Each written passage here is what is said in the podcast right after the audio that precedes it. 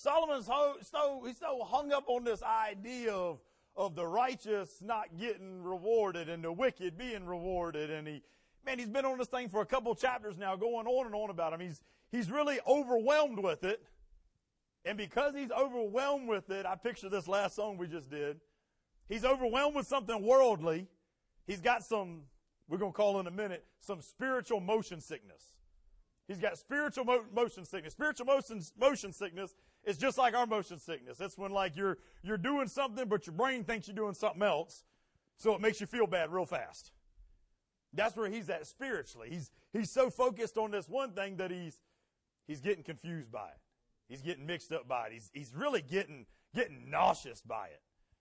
And he's so nauseous by it, he finally gets to, to a little glimpse in this chapter, a little glimpse last chapter. That's why we've called the second half of, of this, this journal writing a noble pursuit, because now he's getting a little more noble in his pursuit. He does acknowledge the fact of God, and, and I picture him like this last song, like he's been overwhelmed by the worldly pursuit, and now he's running. And in the midst of running, he's going to trip up a couple of times. You're going to see it in some verses. And, and it's going to start happening more often in the last couple of chapters. He, he's going to trip up a little more often on, on in this running. He's, he's going to, he's going to be running to God. Some godly ideas. He's going to actually acknowledge eternity. You know, there's more than just earth this side of the sun. It's more than just a, a vapor, a smoke that I can't grab like he's been, he's been talking about for so long. And in the midst of that, I picture him like I was just worshiping. God, it feels good. It feels good to know that I can be confused. I can be spiritually nauseous. I, I, can be the one that, that's bad. I can be the one that's all jumbled up. I can be spiritually motion sick and I can still run to God and he'll be right there ready to catch me. Open arms, ready to hug me, ready to love me, ready to embrace me, ready to strengthen me, ready to give me some answers. I proceed with that because here's the thing. Any of y'all take medicine? Whether it's for a headache or daily medicine. Notice how everybody over 50's hands went up and all you young people, your day's coming, they say, all right? How many y'all take, who thinks they take the biggest pill up in here? One, two, got, got it down to five. All right, how big's your pill? You swallowed it? That's tiny, girl. Put that thing down. You done lost. He back there holding up a hand like this. No, not that big. You got a pill that big? Good Lord. Who, who got, anybody got one bigger than that there? Is it fun to swallow? No, it's everybody. They don't even want to compete with you no more, dog. You don't want it, right? Isn't that a hard thing to swallow when it's bigger? Right? Stay with me. Stay with me. Y'all love me, right? Sometimes. Today gonna be a hard pill to swallow. you see just in the title. You know it. Civil, civil submission. Ain't nobody want that junk. Right? I bet Solomon's thinking as he's pursuing this thing and chasing this thing, he's probably thinking, this is the last topic I wanted to get on. Right?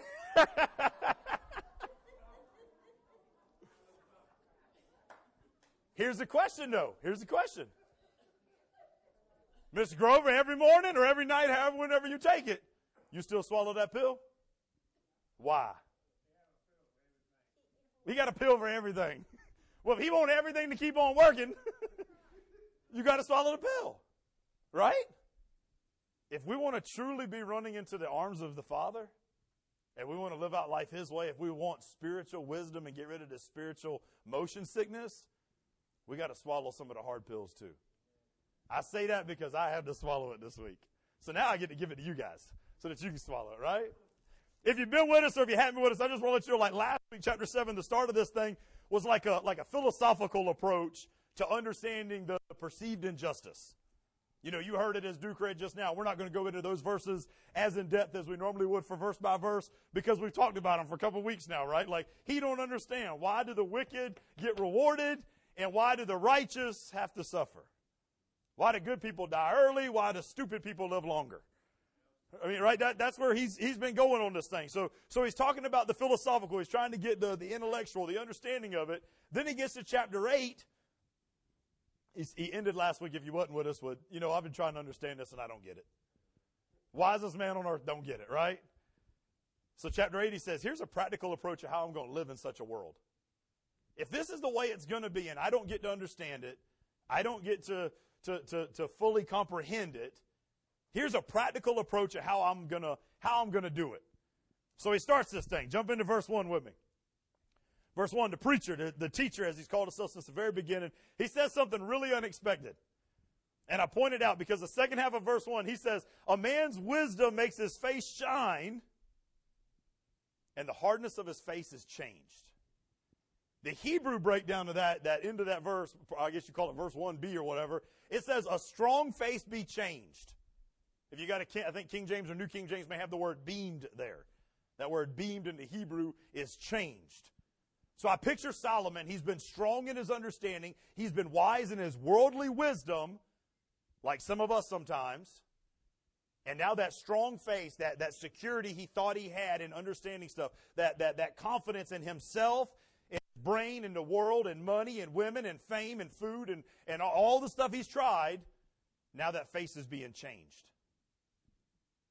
It's being changed. And I like how a lot of translations put it because we, we could believe and we can justify, so at least through the New Testament, that he, he's not so much talking any longer of, of, of, of what you do with wisdom. Now he's talking about the effect that wisdom has on you. He's like, I, if I have a little bit of wisdom, the effect it's going to have. And what it's going to have, those that have wisdom, and you can apply this daily, and maybe you need to look in the mirror and take a test for yourself. It says that they have a gentle and a patient demeanor. Their face has been changed. It's no longer strong. It's no longer secure in themselves. It's no longer secure in the things of this world. Their face now, now shines. We hear it more often nowadays when somebody's pregnant. In the beginning, we tell them what? Oh, you're glowing. Right? And we mean that to be so nice. You know, we we don't even we don't even entertain the idea of what's happening biologically is that there's extra hormones in the woman's body and that's making her face and her skin and, and all that stuff just beam and glow and radiate and it's beautiful. That's the first trimester. Second trimester, you're back to normal. Nobody's telling you anything, nobody's acknowledging everything. Some people may even be entertaining and wondering, like, do I acknowledge that they're pregnant or or not? Like, you know, you're so worried. You don't want to say the wrong thing. Then you get to that third trimester, and we're back to looking at that face. Except for saying, baby, you is glowing. We say, God, you look so tired. You look miserable. Is everything okay? Are you going to make it? How much longer you got? It changes. I think for the believer, we ought to be like some first trimester pregnant women, right? We ought to be glowing we ought to be beaming. Our face ought to have been changed and it ought to be for the better. And yeah, the longer you walk, pregnancy is such a good example. The longer you walk in the Christian walk, there'll be some moments of, of just a mundane, nobody says nothing. There's going to be some, some moments of, holy cow, when can I get out of this thing? But the goal is that glow, that, that radiant glory that it, that it brings forth. So, so test yourself. When people look at you, what do they see? Do they see a, a, a wise person that's face is shining? And, and we're going to talk about wisdom, and it ain't because he's got all the answers either. That's the beauty of this whole thing. He's not, he's not shining because he's got all the answers. What, what he's talking about is he's saying, man, there's some situations I've been studying. I've been, this, this isn't somebody who's just speaking off the cuff. This is somebody who's taken time to investigate this stuff. And he's saying, I've checked out some situations and I've realized I'm not in control. I, I feel like I'm, I'm in the car and, and my wife is driving and I was trying to read a book. Y'all know I ain't reading, so it ain't about me, right? And I was trying to read a book and now the motion sickness ha, has got me.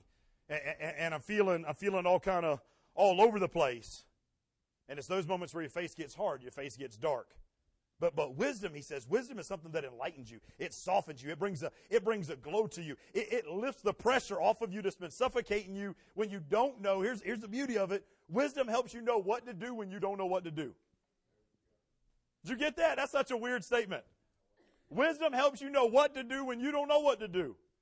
Wisdom says, I'm going to trust in the Lord when I don't understand anything else. Wisdom says, when I don't get it, I'm just going to rest in His presence. Because, as we've been singing about this morning, my goodness, what a setup. Because He's good. He's a good daddy. He's a good father. He's a good creator. He's got great plans. Wisdom will help me turn my stern face into a smiling face. It'll help me show those that are so frustrated with all the stuff going on around them that it's, it's all right. It's going to be okay. And here's what he gets to in this part of the chapter right here the, the blatant honesty he's got, right? Especially speaking as a king, by the way. He, he's showing those that those frustrated with the corruption of life, particularly as he gets to chapter 8 right here, he's talking about the governing authorities. Anybody thrilled with the way our government works? Oh, please put your hands down. Don't raise them so fast. Right? But they're your government. Anybody just love the president we got and think he does a great job? But he's your president. Liars will go to, I mean, um, we move from the, from the frustration in this thing. And, and, here's what he's really getting at. Understand this, because this, these two chapters do tie together. Chapter 8, what the preacher is identifying is, is, the problem is why, why righteous men suffer and why wicked men are rewarded. And the problem is corrupt leadership. Which makes sense, right? He's saying people that deserve to be punished aren't being punished fast enough. You know, and, and, and, and, you know, the, the way I think it should be is not going, and people who should be rewarded aren't being rewarded. The problem is corrupt leaders. So in verse 11, he says this, because the sentence against the evil deed is not executed quickly. Therefore, the hearts and the sons of men among them are given fully to do evil. Oh, if so and so got away with it, I think I can get away with it. Oh, if that's all the punishment is, then I, I'm willing to check that out, right? There's a failure among the government to do a good job enforcing righteousness and punishing evil. And the result, Solomon says, is this corruption that he's got a problem with. Now, so he's admitting, he's straight up admitting, like the leadership, the king, the governing authorities, they aren't great. His hand wouldn't have been up either. But, but then he's going to say something in a minute. But before he says something, I want to make sure you guys understand. I want to, I want to get into this thing right here. Political parties are government structures and systems made up of what? This isn't a trick question. This one's easy. They're made up of who? People. Scripture says people are sinners. It says people have an evil heart. So then why are you so surprised that your government is bad? That your leadership sometimes is corrupt? That there's problems at every level? Better yet, here's another question. If you know it's made up of people, you know people are sinners, then how in the world and why in the world do you expect to find your ultimate comfort of hope in that?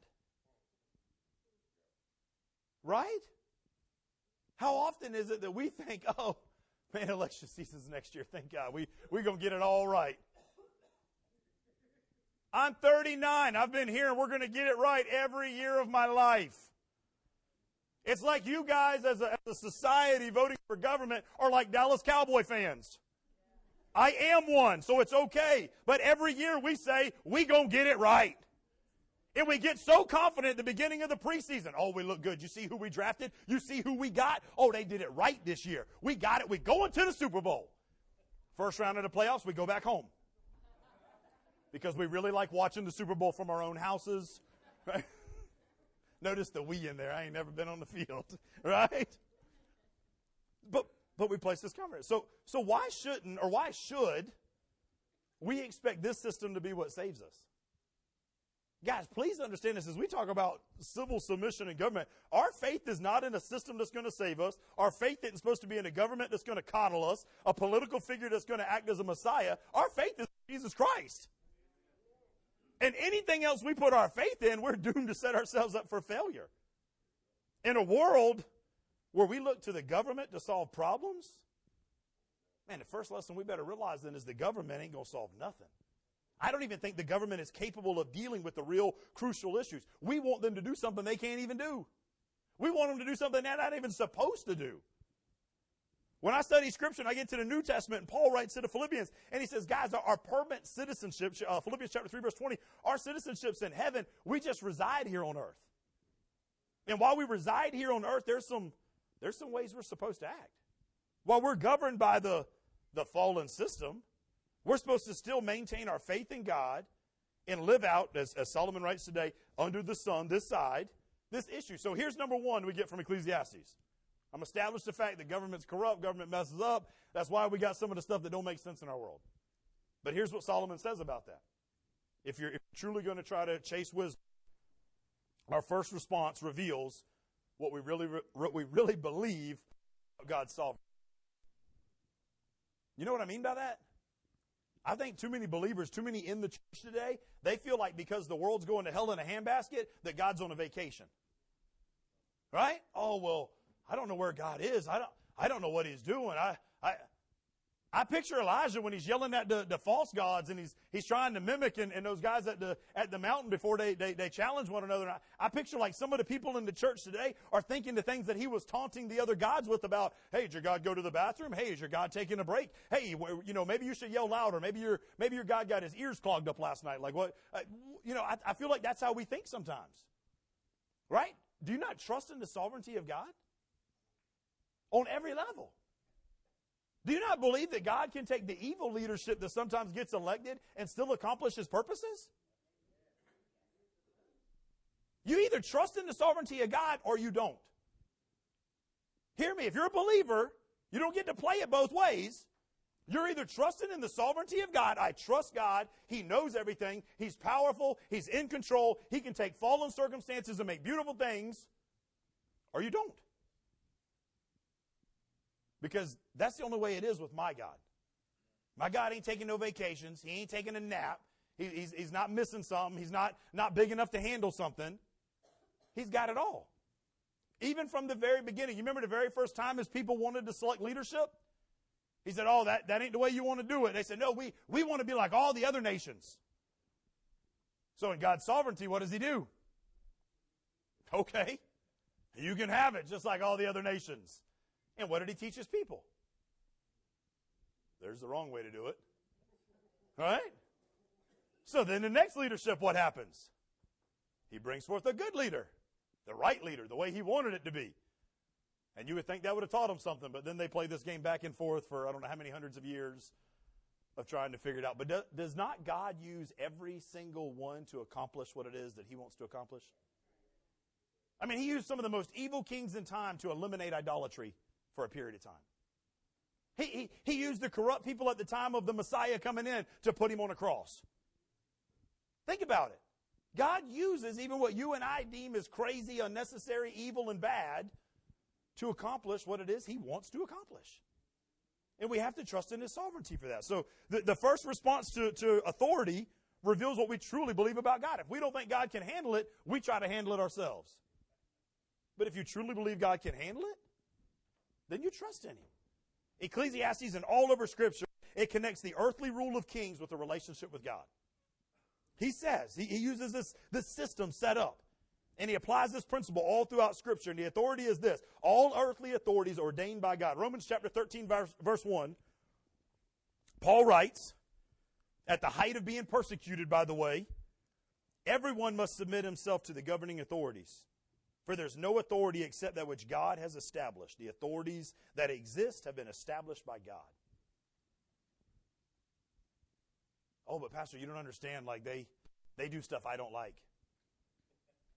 I'm not really on board with, with how they're how they're spending my tax money. I'm not really I'm not really on board with with it. You think Paul was on board with getting persecuted? You think the early disciples who also made the same statement, you think they were on board with, with being chased after? No, I don't think they were on board with any of it. But they submitted to it. Right? Since God's the one who established here's what, here's what it's trying to teach us. Rebellion against authority is rebellion against God. Hard pill to swallow. Verse 2, Romans chapter 13. He who rebels against the authority is rebelling against what God has instituted. And those who do so will bring judgment on themselves. These are verses we just want to take out. All right? These are ones I don't want to use. The way we respond to earthly authority reveals a lot about what we really believe about God's authority and His sovereignty. Right? If we got a hard time obeying things that we can see, structures that God has set up, how in the world do you really think we're going to obey and follow something we can't see? Right? Ultimately, this goes all the way back to the root cause of our sin, guys. We don't want to obey those in authority because we want to be in charge. We love being in control. We love being in charge, right? We want to be the gods of our own lives. We want to honor and obey ourselves. We're basically indicating that we don't trust God to work through the authority that He ordained. God, I know better than you. God, I can handle it better than you. Solomon says a wise man recognizes that God has ordained the authority. Whether we understand it, whether we realize it, whether we see it or not, he's working out his plan through it. So therefore, our primary, primary obligation is to obey. Verse 2 to keep the king's commandment. He goes on to provide the readers with, with practical reasons. We're not going to go into verse by verse, but, but the idea there is, is so practical. He's just, he's just being realistic and honest on, on three on. Three, three through five or three through six, whatever it ends up being, right? He's generally speaking, and he says this, that if you obey the king, you don't get in trouble with the king. Rocket science, right? He's so smart. If you do what the government tells you to do, you can't get in trouble with the government. Right? You're not getting it. Let me, let me give you, let me give you three real life ones, right? If you ain't speeding, you don't have to worry about it when the cop gets behind you. Right? If you ain't cheating on your taxes, you don't have to worry when you get a letter in the mail that says you're being audited. Some of y'all thinking right now, oh, well, those are two moments I feel real uncomfortable. You feel uncomfortable when the cop gets behind you, because you probably done something wrong. You feel uncomfortable when you get a letter from the IRS, it's because you probably done something wrong. Right? How about even more practical? How about the fact of, of we worry when like the boss man's in the room? We start working harder that way. If you working faithfully all the time the way you're supposed to, then you don't have to worry when the boss man comes around. You don't have to put on a show. Right? These are just practical things. Like Paul's just saying, I mean, Paul, I'm sorry. Paul's going to write Romans here in a minute. But, but Solomon at this part is, is saying, like, if you just do what you're supposed to do, you ain't to get in no trouble. But yet we want to argue with this all the time, don't we? Soon as this whole topic and idea come up, everybody was saying about all the reasons, all the ways, all the, all the whys I don't have to obey the government. Why? Because you want to make the verse say something it don't say because you want to talk about something that makes you feel good, and we can get a little rally going on up in here about being anti-government rather than just understanding Scripture for what it says at this part of Scripture. There's parts of Scripture that has some other stuff. I'm with you on that, but that ain't today. That's the benefit of being verse by verse. We're going to take whatever today says, right? Paul goes on, Romans chapter 13, he says, For rulers hold no terror over those who do right. Their terrors over those that do wrong. Do you want to be free from the fear of the one who has authority? Then do what's right and he'll commend you. For he is God's sovereign to do, servant to do good, sorry. But if you do wrong, be afraid, for he does not hear the sword for nothing. He is God's servant, an agent of wrath to bring punishment on the wrongdoer, not the right doer. Wow. I just told you, I, I know, guys. I know, like we talk about the, the, the obvious question, right? I'll go ahead and ask it because I know everybody's got it, right? Am I really obligated to obey everything the government commands? As soon as we start talking about civil submission, soon as those verses were read, that's where every one of y'all's minds went. Y'all started your own little list in your notes of all the times you don't have to obey the government because dot, dot, dot. We always want to rebel, do we not? We always want to go against it. Do I really have to obey everything he says? What if I disagree with the government? Now, this chapter only had 18 verses, so I read this thing so many times this week. I read it so many times this week because it was a hard pill to swallow on time number one. It kicked me square in the gut time number 17. Because by time number 17, I'm just going to be up front and honest with you. Time number 17, I'm looking to be able to preach what you guys is wanting right now. I'm like, all right, Lord, you go ahead and give me the times we can disobey the government. God, you go ahead and give me the power where like I can rally the troops and we can be anti-government. We for the Lord's kingdom.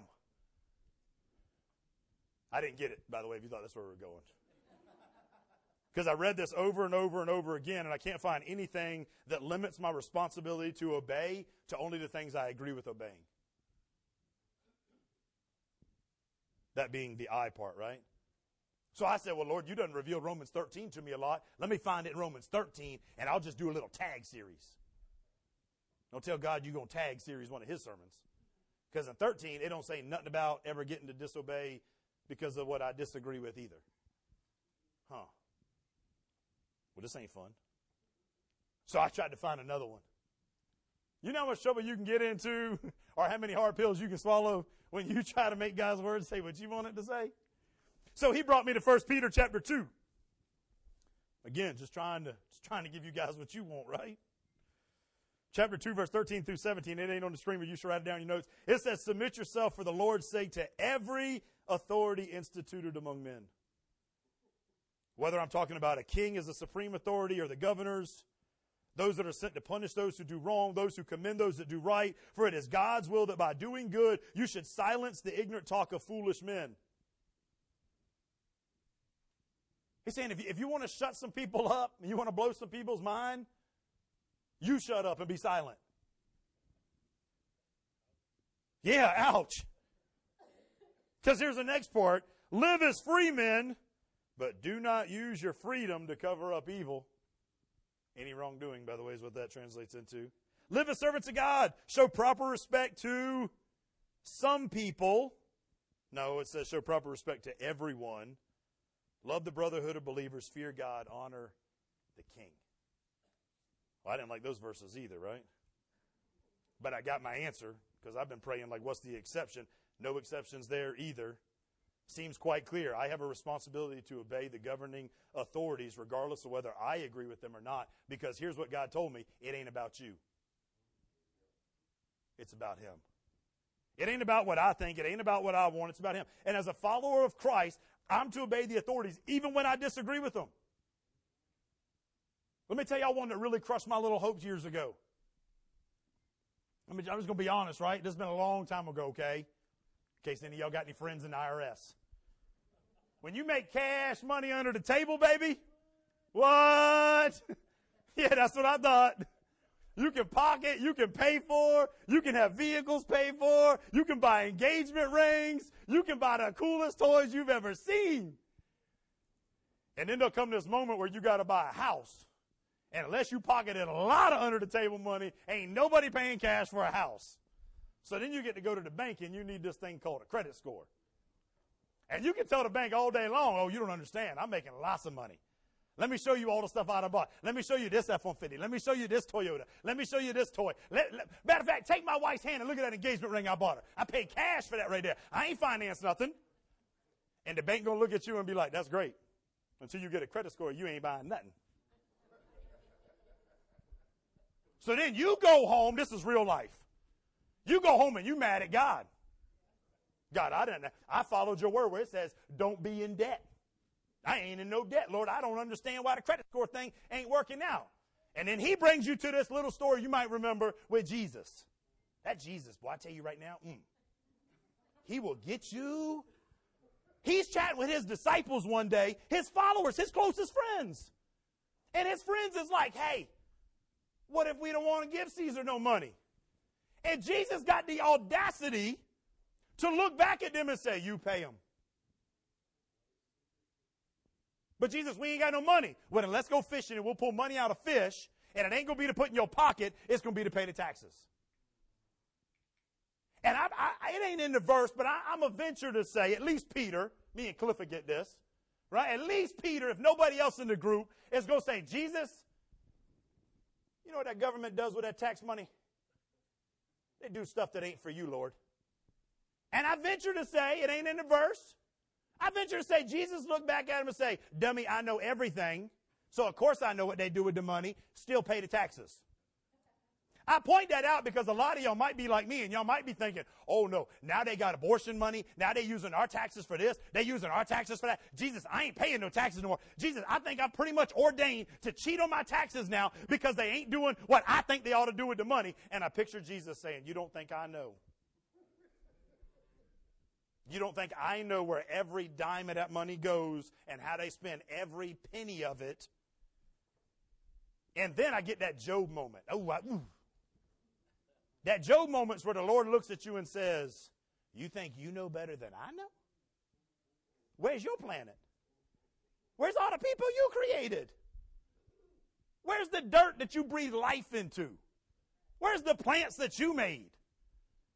And then you just sit there for two chapters quiet as a church mouse. But then at the end, you still got a choice. You can do it your way, or you can do it his way. Even though the government might not be doing something, he looked at his disciples and he said, Guys, pay your taxes. And that's one of a million examples we could preach on, right? But I think that one got the ouch for me, so might get the ouch for you. I don't know. I'm convinced that, let me get a little more real with you guys. Tax season's right here, right? So, so some of you guys are already learning this. Every year they now changing some tax stuff right? And, and I'm concerned for our country. I'm, i really am concerned for a lot of stuff. That quite soon you're going to see the evidence of the government. They already started limiting a lot of tax deduction for charities and all that stuff. And, and I'm thinking like one day, realistically, we're going we gonna stop being a tax-free organization. It's coming, so don't let it surprise you. You know what's going to happen when that comes? We, we're going to write the government a check for the taxes. It, it wasn't rockets. It wasn't y'all. Y'all. Oh, y'all thought we was gonna have a rally system. Y'all thought we was gonna pack the field with believers, right? No, we anti-government. We don't pay. We're tax-free. Da da da. That ain't in Scripture. Now there'll be. Hear me right now. There will be churches that do that. There'll be men and women that have court cases. There'll be men and women that probably go to jail over some tax issues because they believe that they're right to do that. How many of y'all got surprised, whether it be last year, this year, maybe even the year before, I don't keep up with it, where you realize all your little money that you donated and you got an envelope for it the church, you didn't get your tax credit for it because you didn't donate enough money. Did that hurt somebody's feelings? Oh, did that upset you? I worry how many people this year, if it got you last year, if you just realized it this year, now you're in trouble and everybody's like, Pastor, stop telling them they don't know. Right? They too dumb to figure it out. Don't let them know like that's what's happening. My picture, my, my, my fear is this. You're going to stop donating to the church because you don't get a tax write-off. My fear ain't that for the church, by the way, in case that's where you thought I was going. My fear for that is for you. Because I don't need your money. The church don't need your money. God sure don't need your money. But your heart? Your motive for giving? If it was because you got a little tax paper? Oh, your little feelings is going to get all tore up, ain't it? Swallow the hard pill. Go ahead. How big is it growing? I think it's about this big now, right? Huh? I'm just saying. I'm just saying. Maybe I'm just asking. What was your motive? If it was for the tax credit, you're going to be in for a rude awakening. But if it's because God said give, man, we want to keep asking, what about, what about, what about? We'll find another chapter. We'll read it later. And we'll talk about what about. Because today ain't what about. Today we sticking with this chapter. What he's talking about from this chapter Man, man, I will go into it. Hold on, because I got something for my personal study. Y'all be all right. You got five minutes early last week, so you get five minutes more this week, right? From what I understand in Scripture, studying as hard as I can because I didn't want to do it, right? You, study Scripture for something you don't want to do, God gonna give you good lessons. There ain't but two times I get to disobey the government. Hold up your fingers. That's a tiny number, right? Because y'all had like this big old list. Y'all had like pages of notes of times you get to disobey the government, baby. Woo! Right? Ain't but two times. Time number one, when the government requires me to do something prohibited by Scripture. Now, I know y'all might have a lot of subhandeds under all that stuff, but that's all it is. When the government tells me I can't do something that Scripture, example, Moses' parents. Pharaoh ordered the Hebrews to do what? Throw their children into the river and drown them. Murder. Guess what murder is against? God. So they didn't follow suit. Right? How about Daniel and his friends? Right? Daniel and his three friends, they were ordered to eat food that they weren't supposed to eat. What did they do? They said, we can't do that. They decided not to do that. Now here's what you gotta love. You get a rally call, right? You're like, yes. They standing up for God, baby. God about to do it big. No, Shadrach, Meshach, Abednego, they threw in the furnace. So you can rebel against government. It don't mean God gonna rescue you from the consequences. Right? I'm just, hey, we're gonna preach the word. We're gonna preach the word. Huh? Nebuchadnezzar refused to do all this stuff. And what did they do? They, they threw him in, right? Now here's what I need you guys to know right here, because I know what all you guys are thinking.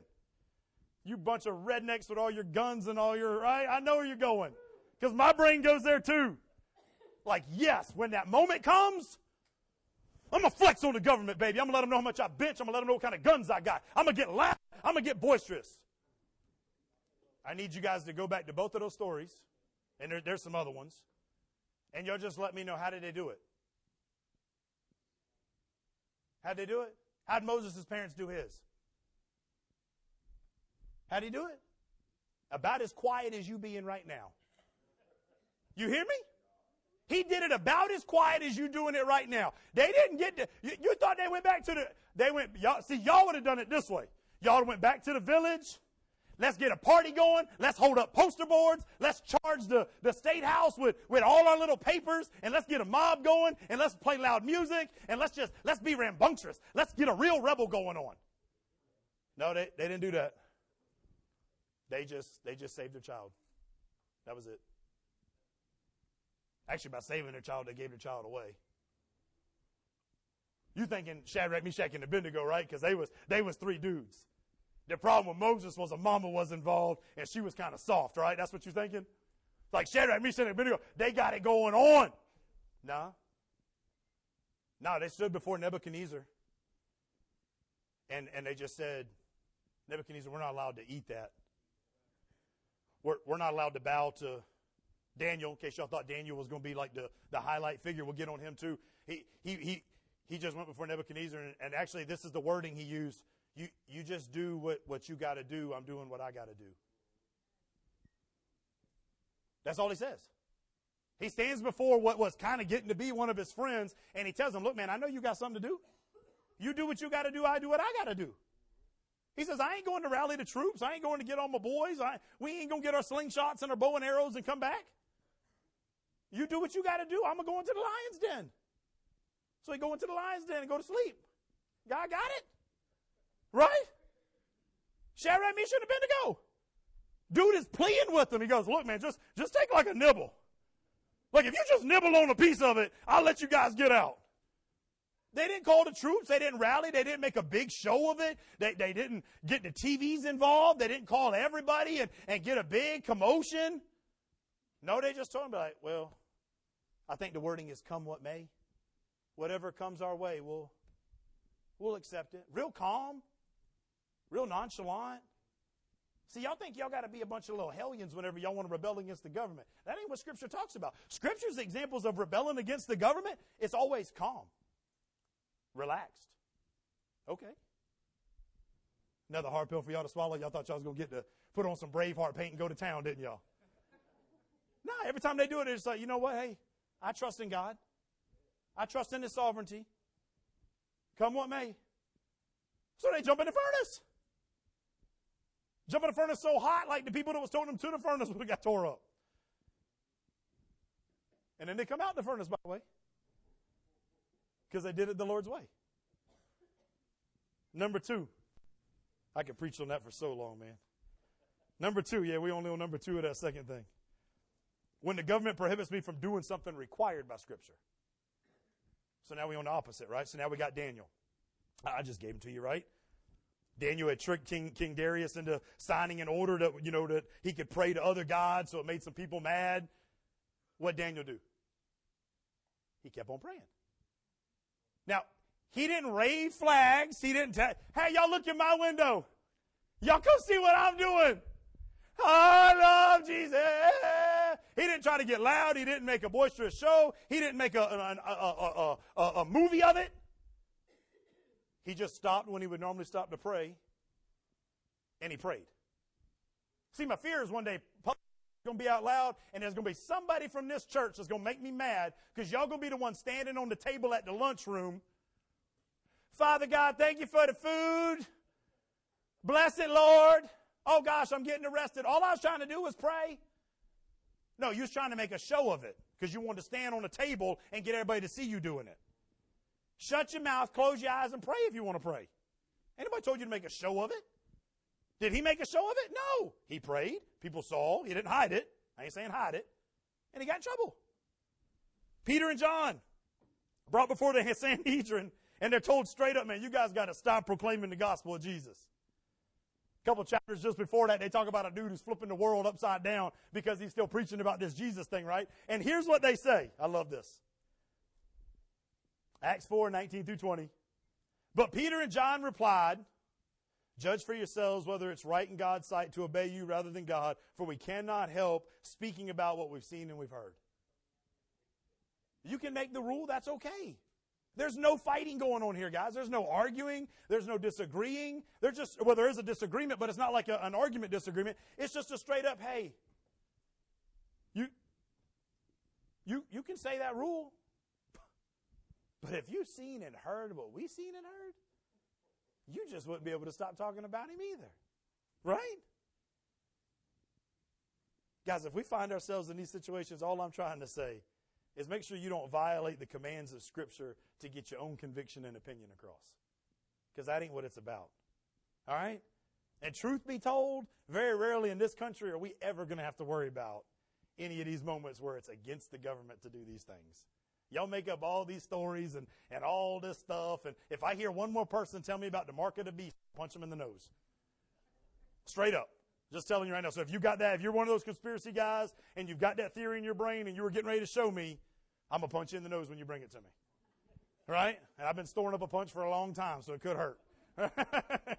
I, am just saying, like, everybody's like, oh no, that little thing that they're to do secretly, that's it. No, it ain't about a secret thing. What do you think it's called the mark of the beast for? It's a public thing. It ain't a secret. Y'all get me off on that. I ain't supposed to be there. Right? Sorry. That was free two minutes for you. You can have them and you return them. Huh? Where are we at? Oh, I did want to point out, I think I already said it, but the consequences that can still come when you disobey the government. Shadrach, Meshach, and Abednego still went to a fiery furnace. Peter and John still suffered persecution. Daniel was still thrown in the lion's den. A lot of stuff don't go the way you think it should go. But that's when we get back to the lesson. What's the lesson? Wisdom. Solomon's writing about wisdom, and he's saying wisdom is teaching you to pick your battles. Wisdom is being wise about who you're going to oppose and what situation you're going to oppose. Wisdom, write it down this way, is saying make sure you take your last stand on the right hill, not every hill, not the small hill, not the little hill.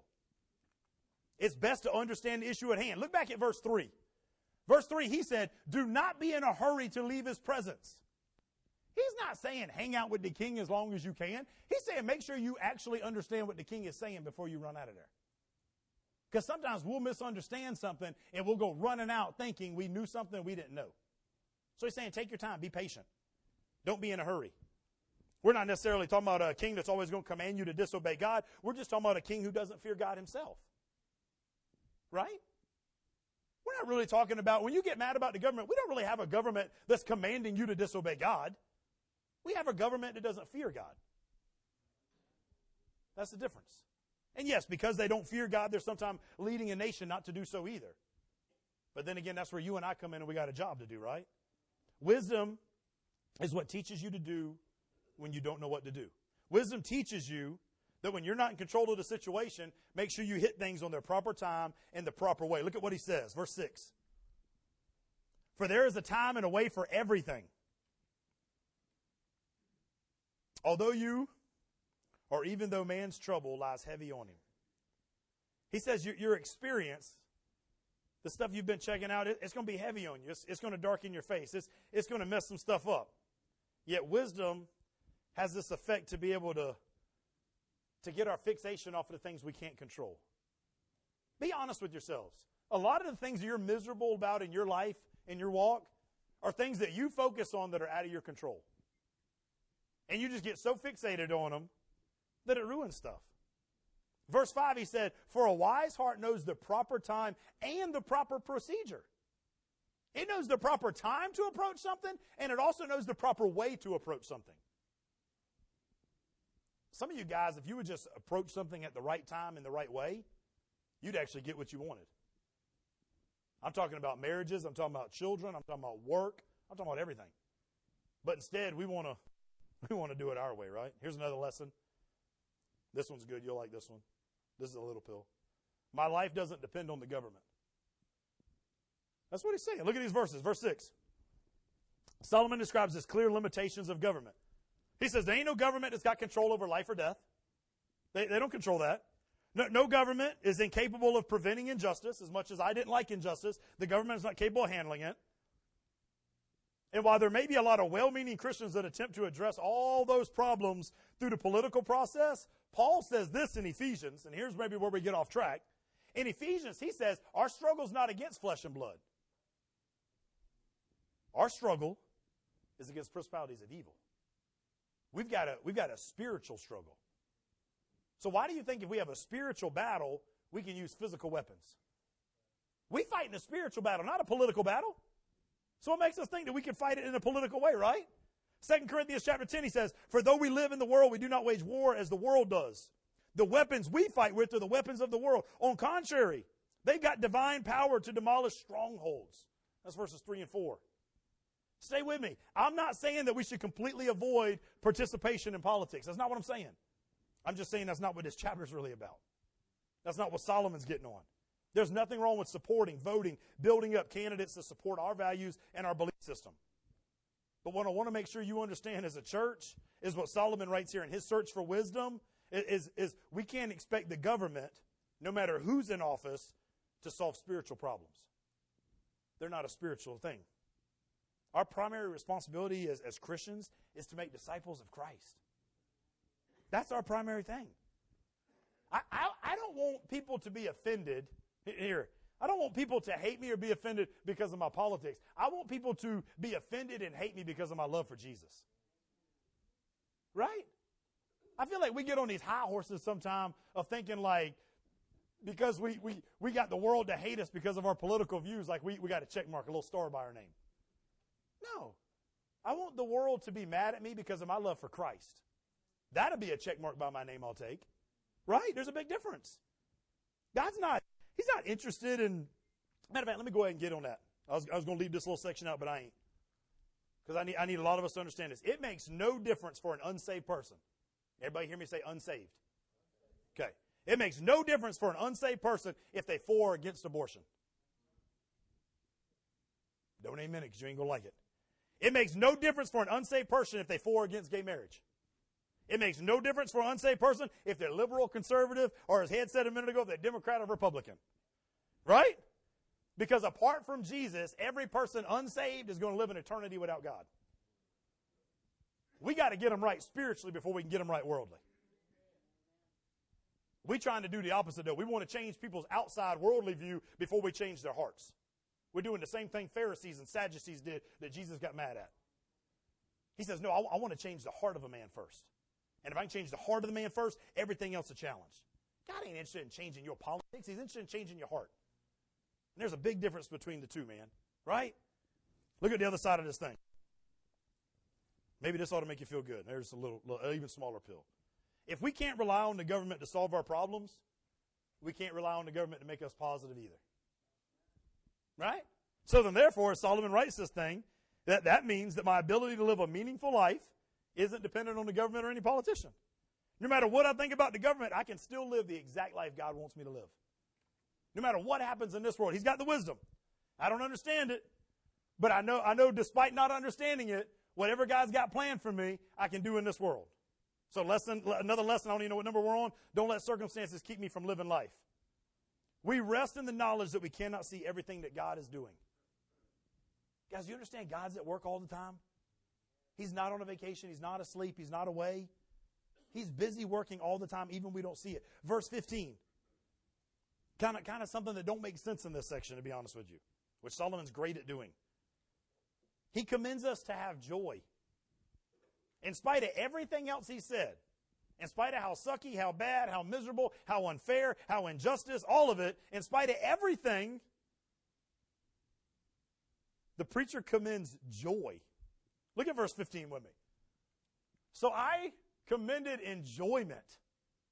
Hold on, hold on, preacher, hold on, speaker, hold on, writer, hold on, Solomon. How you gonna tell me all that stuff just now, then tell me to still have some joy? And then he says, because. Almost like he knew he was going to ask. Because there's nothing better for a person under the sun than to eat. Oh, man. Are we even a Baptist church? I just talked about food and y'all didn't amen it. Huh? For there's nothing better under the sun than to eat, drink, Pepsi Colas, and enjoy himself. There's for the Pentecostals. For this will accompany him in his labor during the days of his life that God gives him under the sun. Solomon is wisdom, guys. Here's what he's getting at. He, he's thought this stuff out. He's not making a passive, a passive encouragement. He's not just trying to, to put something good on the end of his journal here. He's saying, guys, I've checked this stuff out. I've invested into studying this stuff. I've tried it. And the point is this we need to enjoy the journey that God has us on. Even when we don't understand it, even when we don't like it. We need to understand God's sovereignty. God has provided these things for us in spite of everything else, in spite of not being able to make sense, in spite of being under the sun and not a citizen of heaven yet, in spite of being a visitor here. The Bible is clear. Make the best of your life here. We've fallen into this trap of thinking like eternal life is, eternal life starts now. Right now. It includes our day to day right now. And wisdom helps us to enjoy life with a proper perspective of all the good things that God's done for us. Like food, drink, companionship, fellowship, all this stuff that he's checked out. Now here's Solomon's lesson. Make sure you get it. He's saying, guys, I've checked it all out. It's good. It's good to eat. It's good to drink. It's good to have friends. It's, it's good to have a, a, a wife. It's good to have a, a spouse. It's, it's good to have kids. It's good to have a, a barn full of Mercedes horses, right? Like I got. That's what he had going on, right? Like, like it's good. But don't you make those things the ultimate. There's where the difference lies. He's learning. He's learning. He said, I need to enjoy those things, but those things aren't made to be the, the ultimate. If my happiness rests in those things, then I'm missing it. I, I, I prove it even a little deeper with you guys. I, I love this part of Jeremiah. The prophet Jeremiah, he goes to warn God's people about their future exile. So you know everybody hates him, right? When, you, when you're going to tell everybody, hey, you're getting ready to go into exile, Babylonians about to get you. Don't nobody want to hear what you got to say after that. But, but he goes anyway and he starts, he starts talking and he, he makes this part right here clear. And I think this is what God makes clear for us as well, guys. That while we're living in captivity, we're living. Did you get that? While we're living in captivity, while you're living in misery, while you're living in pain, while you're living in grief, while you're living in whatever, you're living. So then make the most of it. Here's what he writes through Jeremiah, or here's what Jeremiah speaks. This chapter 29, verses 4 through 7. A lot of verses. This is what the Lord Almighty, Yahweh of Israel, says to all those carried from exile into Babylon. Here's what it is build houses and settle down, plant gardens and eat what they produce. You know, that, that part right there would have drove me nuts if I was one of them. Not, not planting. I think that starts cool. But you know, if you plant something, you got to wait. I ain't good on the waiting thing. You know, if you plant something, you got to wait on the crop to be produced. I'd have been like, hold on, Jeremiah, how long we staying here? Because I thought we was just going to like little hit and miss for a little while. You talking about making gardens and building homes? Like we're going to be here for a while? So he says this. Not only you going to be here for a while, dog, I want you to marry and have sons and daughters. Hold on, what? That's going to take a real long time, right? I want you to find wives for your sons and give your daughters in marriage so that they too, oh my God, how long are we going to be here? So that they too can have sons and daughters. We're not only waiting on a crop to be produced, we waiting on kids to get old enough to get married, and then we waiting on the grandkids. I thought we was going to be here for a short period of time. Increase in number there. Do not decrease. Also, seek the peace. Here you go, while you're there. While you're realizing how long you're going to be there. Seek the peace and prosperity of the city to which I have carried you into exile. Pray to Yahweh for it. Because if it prospers, you too will prosper. You can be in captivity, but you're still living.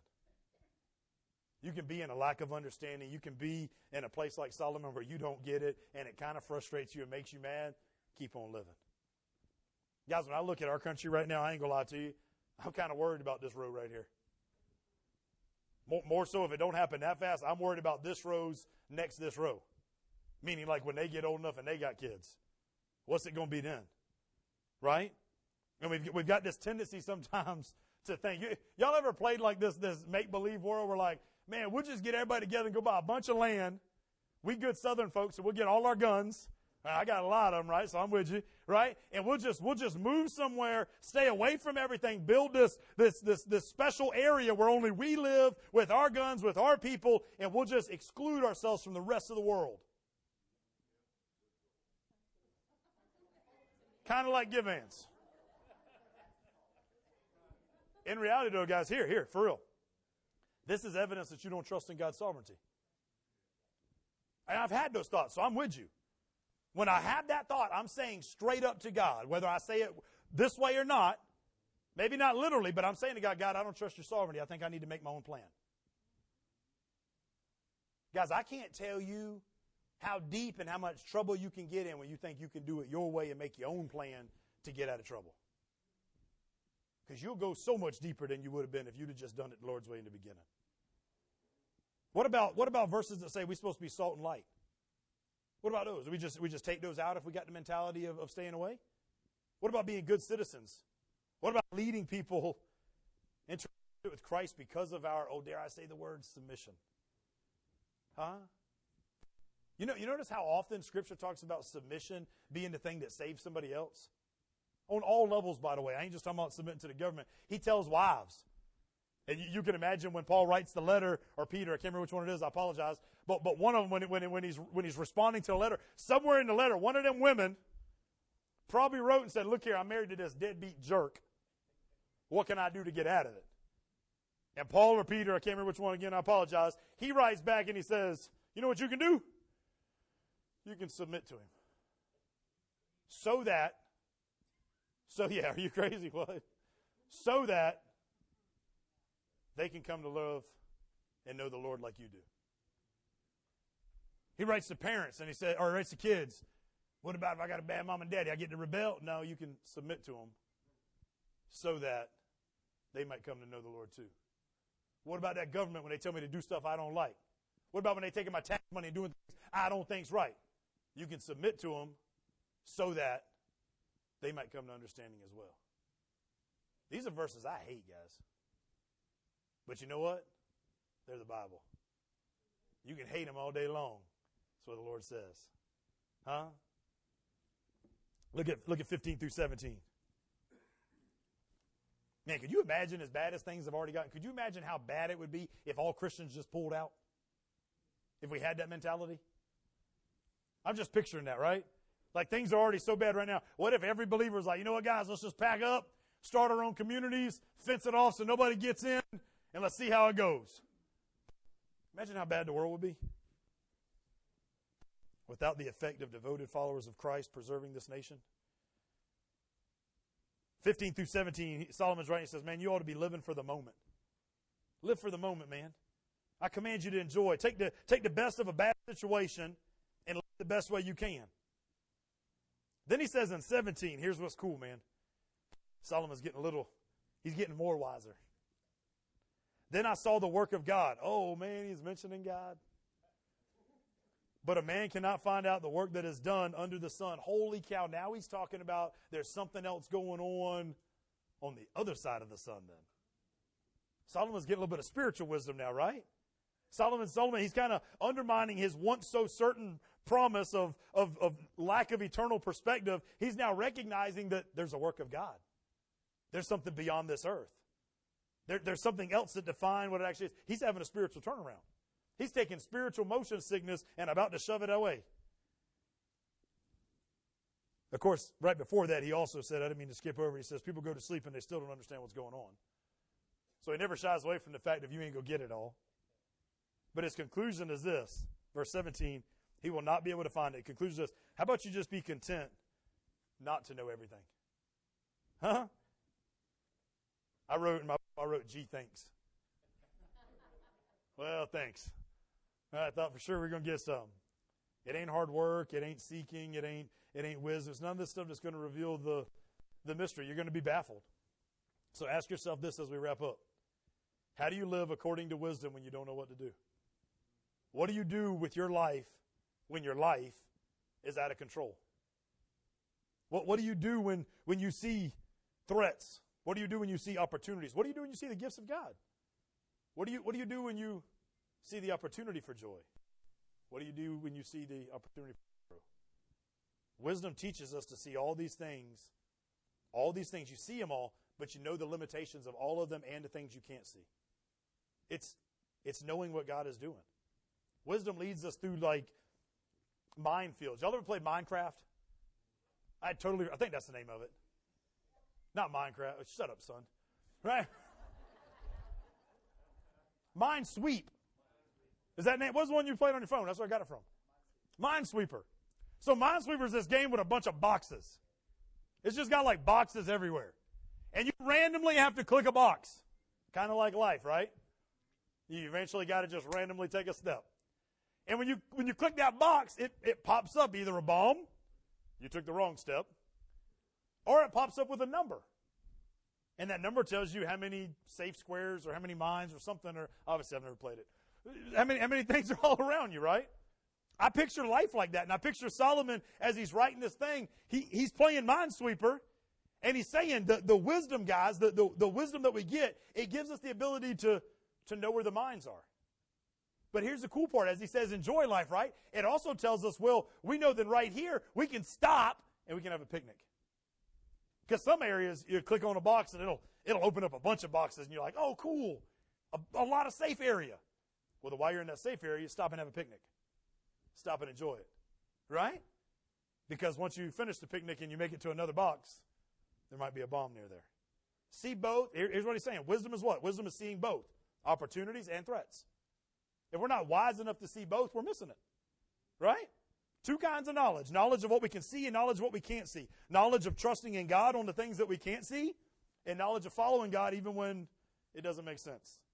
I wrote it this way. I hope this makes sense to you. He sees more problems with greater clarity. It seems weird, doesn't it? Solomon's writing this thing, and he's, he's got this journal going, and, and for eight chapters now, he's writing all these problems that he sees. Problem, problem, problem, problem, some of you guys do that. You've had some bad weeks in life. So you write out all the problems. Oh, this sucks. This sucks. I don't like that. This stinks. But Solomon then gets to a part where he looks at all the all the problems and he, he's, he's stepping back and he says, But I see it with clarity now. I see more problems, but I see it with clarity. Why? Because of because of wisdom. Because of Minecraft Sweeper. Because I've got warnings on, on where bombs are and I've got warnings on, on where a safe place is, right? This preacher ain't living in no Disney Fantasyland thing. He's actually tried this stuff. He's, he, he's experimenting with this stuff. Things are moving that you can't see. You can't put your, your finger on it. You don't have control over it. The way of wisdom it, is not to teach about things you can't control, but to accept things you can't control. To understand it through God's eyes. It's a hard thing to understand you ain't in control, right? But it's a great thing to know that a good, good father is. That he's in control. Makes you want to ask, like, will, will you trust him? Will you trust him then? Because, see, Solomon can have all the pre revelation he wants to have leading up until this point. And we can feel all good about, oh man, Solomon at least is, is grabbing this little bit and that little bit, and he's, he, he's almost there. But if Solomon's not willing to trust his heart to the Lord, if he's not, he's not literally willing to give him everything and let him be in control of everything, he's still going to miss out on a bunch. Pray with me. Father God, we thank you for this morning, Lord.